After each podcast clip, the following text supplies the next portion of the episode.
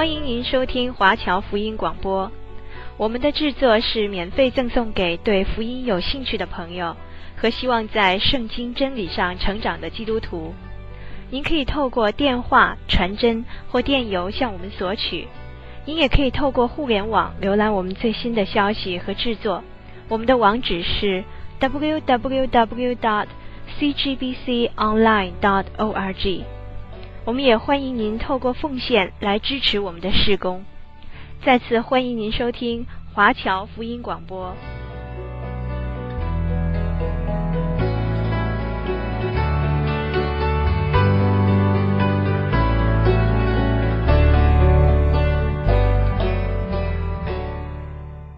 请你翻到旧约圣经传道书这一卷书，是在箴言的后面。我们已经来到了传道书的第四章，讲到日光之下有欺压人的事和受欺压者的困苦。作者看见这种的景况，就认为已经死了的人比还活着的人好，而还没有出生的人呢，更是好的。好，接着我们来读传道书第四章。第四节的经文，我又见人为一切的劳碌和各样灵巧的工作，就被灵舍嫉妒，这也是虚空，也是捕风。虽然有不少的人喜欢打抱不平，跟压迫人的对抗，但是他们自己又有什么积极的贡献呢？他们又有想过要做什么呢？他们说，这一切都是无用的，只是浪费时间和精力罢了。这真是悲观的人生。好，接着我们读《传道书》第四章第五节：愚昧人抱着手吃自己的肉。这句话的意思。是指愚昧的人，他根本不想做什么去保护自己，他也不为自己工作。今天很多人都有不劳而获的心理，以为不付出劳力就可以坐享其成。接下去我们来读第六节的经文：满了一把，得享安静；强如满了两把，劳碌捕风。这句话讲的十分真实，人当然希望照着自己的意思行事，但是所罗门认为满了一把得享安静，强如满了两把劳碌捕风。接着我们读传道书第四章第七节的经文，我又转念见日光之下有一件虚空的事。一个离开神的人，无论做什么都是错的，没有出路的，而到头来也是最虚空的。这真是极端的悲观。接着我们读第八节的经文：有人孤单无二，无子无兄，竟劳碌不息，眼目也不以钱财为足。他说：“我劳劳碌碌，刻苦自己，不享福乐，到底是为谁呢？这也是虚空，是极重的劳苦。这也是一幅真实的图画，就是无论你怎样为别人出力，怎样竭尽心力的帮助别人，但这只是浪费时间而已。”第四章第九节的经文，我来读。两个人总比一个人好，因为二人劳碌同得美好的果效。这里讲到合伙的好处，不过只是为了自私的理由而已。两个人比一个人好，因为二人劳碌同得美好的果效。一个人无论怎样的努力，总是少有成就，但是合伙去做。或者是由一小组的人去做，结果就不同了。接下去我们读《传道书》第四章第十节的经文：若是跌倒，这人可以扶起他的同伴；若是孤身跌倒，没有别人扶起他来，这人就有祸了。所罗门发现，在生活的小节上，仍然是两个人比一个人好。虽然人可以单独的生活，但不是最好的。许多时候，他需要别人的帮助，特别是如果他跌倒，可以有人扶他起来。真的，人是合群的动物，人是需要互相帮助的。不能长期一人独处，年轻的时代如此，年老的人也不例外。接着我们读第十一节，再者，二人同睡就都暖和，一人独睡怎能暖和呢？两个人在一起感觉是温暖的，但是一个人就孤单的多了。接下去，我们读《传道书》第四章第十二节的经文：有人攻胜孤单一人，若有二人，便能抵挡他。三股合成的绳子不容易折断。如果两个人是伙伴，三个人是群体，那么群体必然比伙伴好。特别是当有人来攻击的时候。有时候，一个人独处很容易成为引诱的对象，很容易就堕落犯罪。圣经很清楚的告诉我们，一个没有重生的人是有罪性的，虽然经过教化，但是却是不能脱离罪性。然而，一个以自我为中心的人是不能得到满足的。虽然在工作中可以得到一时的满足，但是不能长久。接着我们读《传道书》第四章第十三节：贫穷而有智慧的少年人，胜过年老不肯拉箭的愚昧王。所罗门同时是智慧的少年人，他也是愚昧的王。接着读第十四节。这人是从监牢中出来做王，在他国中生来原是贫穷的。不少贫穷的国家受苦的只是平民的百姓，而不是执政的。相反的，做高位的人却穷奢极侈，人民劳苦所得的给在上者榨取，这是十分不公平的。也是我们要抗拒的。接下去我们读《传道书》第四章十五节跟第十六节。我见日光之下一切行动的活人都随从那第二位，就是起来代替老王的少年人。他所治理的众人，就是他的百姓，多得无数。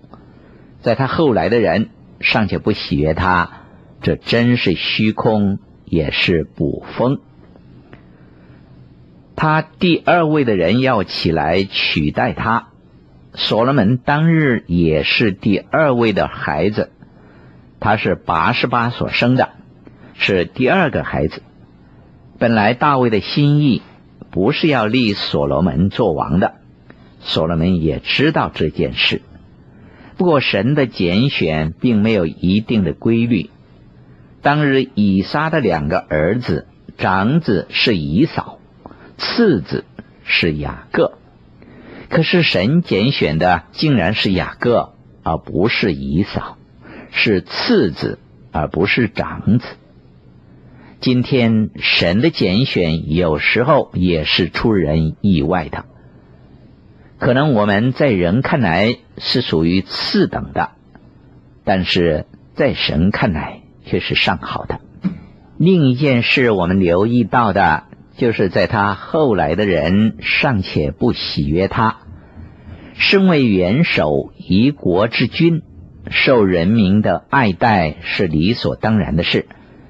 可是他受爱戴的程度，往往只是当代的人给他的拥护而已，并不是后来的人。今天我们也可以看见这样的现象，不少的人在没有当总统以前，别人对他有很高的评价、期待，全心的拥戴他。可是到他执政以后，他的弱点就慢慢的暴露出来了，以至于后来总是有人反对他的，这是一个事实。传道书到了第五章，我们看见所罗门又企图往别个方面去追寻，就是往宗教方面去寻找满足，可惜仍然找不到。不少人在痛苦的时候，在没有出路的时候，总是想到宗教，认为宗教是人心灵的避难所。可是宗教所给人的伤害，却往往是人料想不到的。不管是过去或者是现在，一般的宗教所带给人的，许多时候不是祝福，反而是咒诅。就以印度为例子吧，为什么印度人民会受这么多的痛苦？国家是这么样的落后贫穷呢？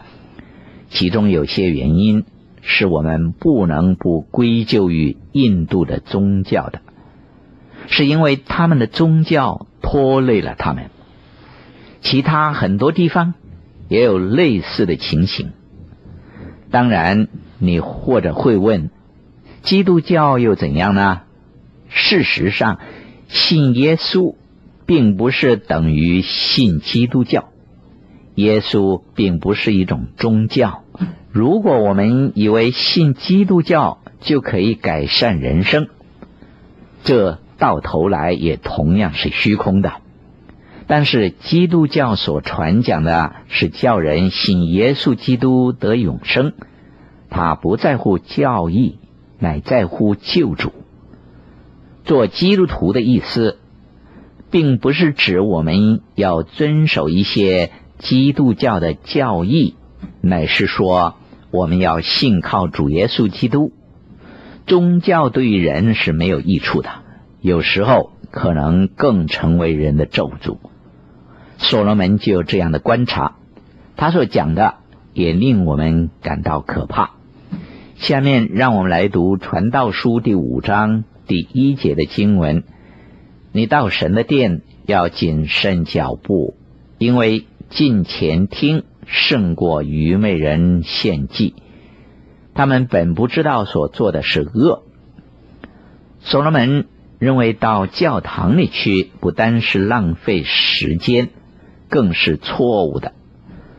所罗门自己也曾经尝试过入教，渴望敬虔，可是当他进到神殿的时候，他却警告自己说：“不要开口，不要轻举妄动，免得在不知不觉间犯了罪。”接着我们读《传道书》第五章第二节的经文：“你在神面前不可冒失开口。”也不可心急发言，因为神在天上，你在地下，所以你的言语要寡少。所罗门说：“你不可感情用事，不可妄下判决。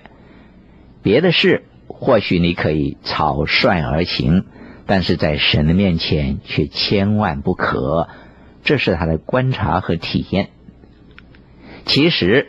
不单是所罗门一个人如此体验，很多人也都有这样的感受和经历。他们无法在宗教上得到满足，礼仪和教条不能使他们的心灵得着释放。接着我们读《传道书》第五章第三节的经文：事物多就令人做梦，言语多就显出愚昧。很多的话是不应该在教会里面讲的。接着我们读第四节的经文：你向神许愿偿还不可迟延，因他不喜悦愚昧人，所以你许的愿应当偿还。我们不要轻易的在神面前下决定做承诺，除非我们内心真有这个意愿，因为许愿容易，但是要偿还却不容易；决定容易，照着决定的去行并不容易。我们向神所许的愿，要尽快的偿还，不可食言，不可毁约，因为这样做会破坏我们与神之间的关系。人如果单有漂亮的话，单有动听的誓言，但却不去实行的话，是没有意思的，神也不会喜悦的。其实，神在圣经中也有一条律，是关于启示的。利未记第二十七章就提醒我们，向神所许的愿，必定要偿还。因为神是会追讨、会看重的，我们千万不可说一套做一套。特别是当我们对神的时候，我们必须心口一致，因为神是期待着我们照所说的去行的。好，接着我们来读《传道书》第五章第五节跟第六节的经文。你许愿不还，不如不许。不可任你的口使肉体犯罪，也不可在祭司面前说是错许了。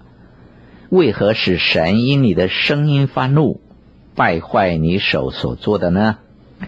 千万不可在神面前起了誓之后说，这事是说错了，我不应该这样说，我的意思不是这样。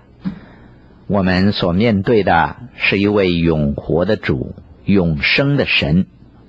很多人大概会忽略这一点，因此他们对神没有半点的畏惧。神是真实的，我们在他面前必须十分的小心。接着，我们读《传道书》第五章第七节的经文：多梦和多言，其中多有虚幻。你只要敬畏神。这里说多梦和多言，其中多有虚幻，那就是说一切都是虚空。梦其实并非实体，不能以梦去代表我们跟神的关系。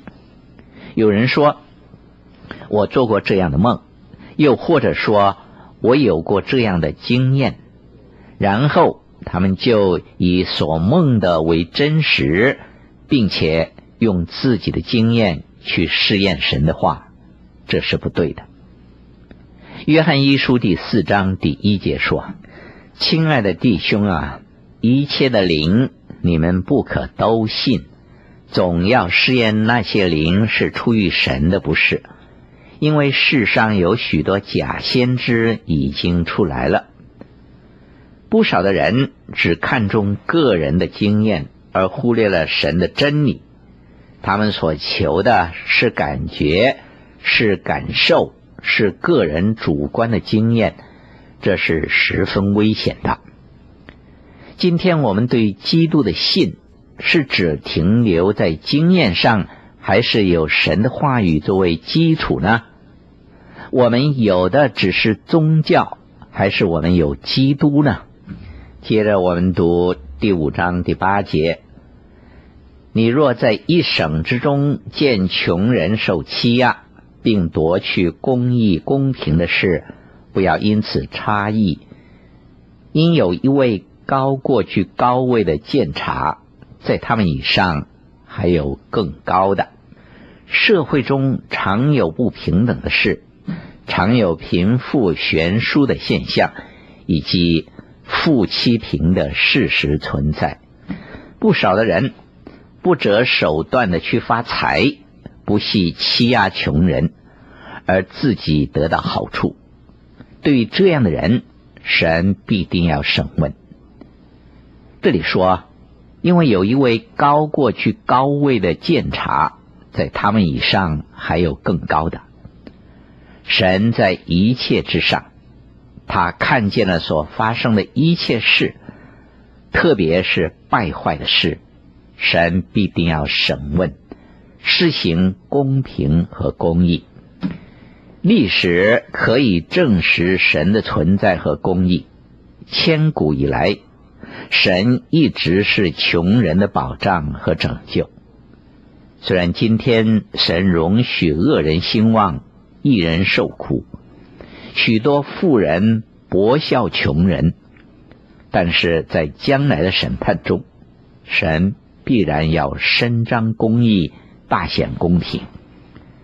将来在千禧年的国度里，神要以公平和公义来掌权、来治理，人必然要得到公义的对待。这个我们看见所罗门另外一方面的体验，他在这一个范围里面寻求生命的满足。前面我们已经看过，他尝试过科学。自然律、智慧、哲学、享乐、物质主义以及宿命论等这一些，现在他转到宗教方面去，这是另外一种不同的经验。所罗门当时所得的，显然是凌驾于一般人之上。他是世上最富有的人。金子和银子多得不可胜数，他心里所愿的全都得到了。然而，他的财富却成了国家日后走向下坡的因素。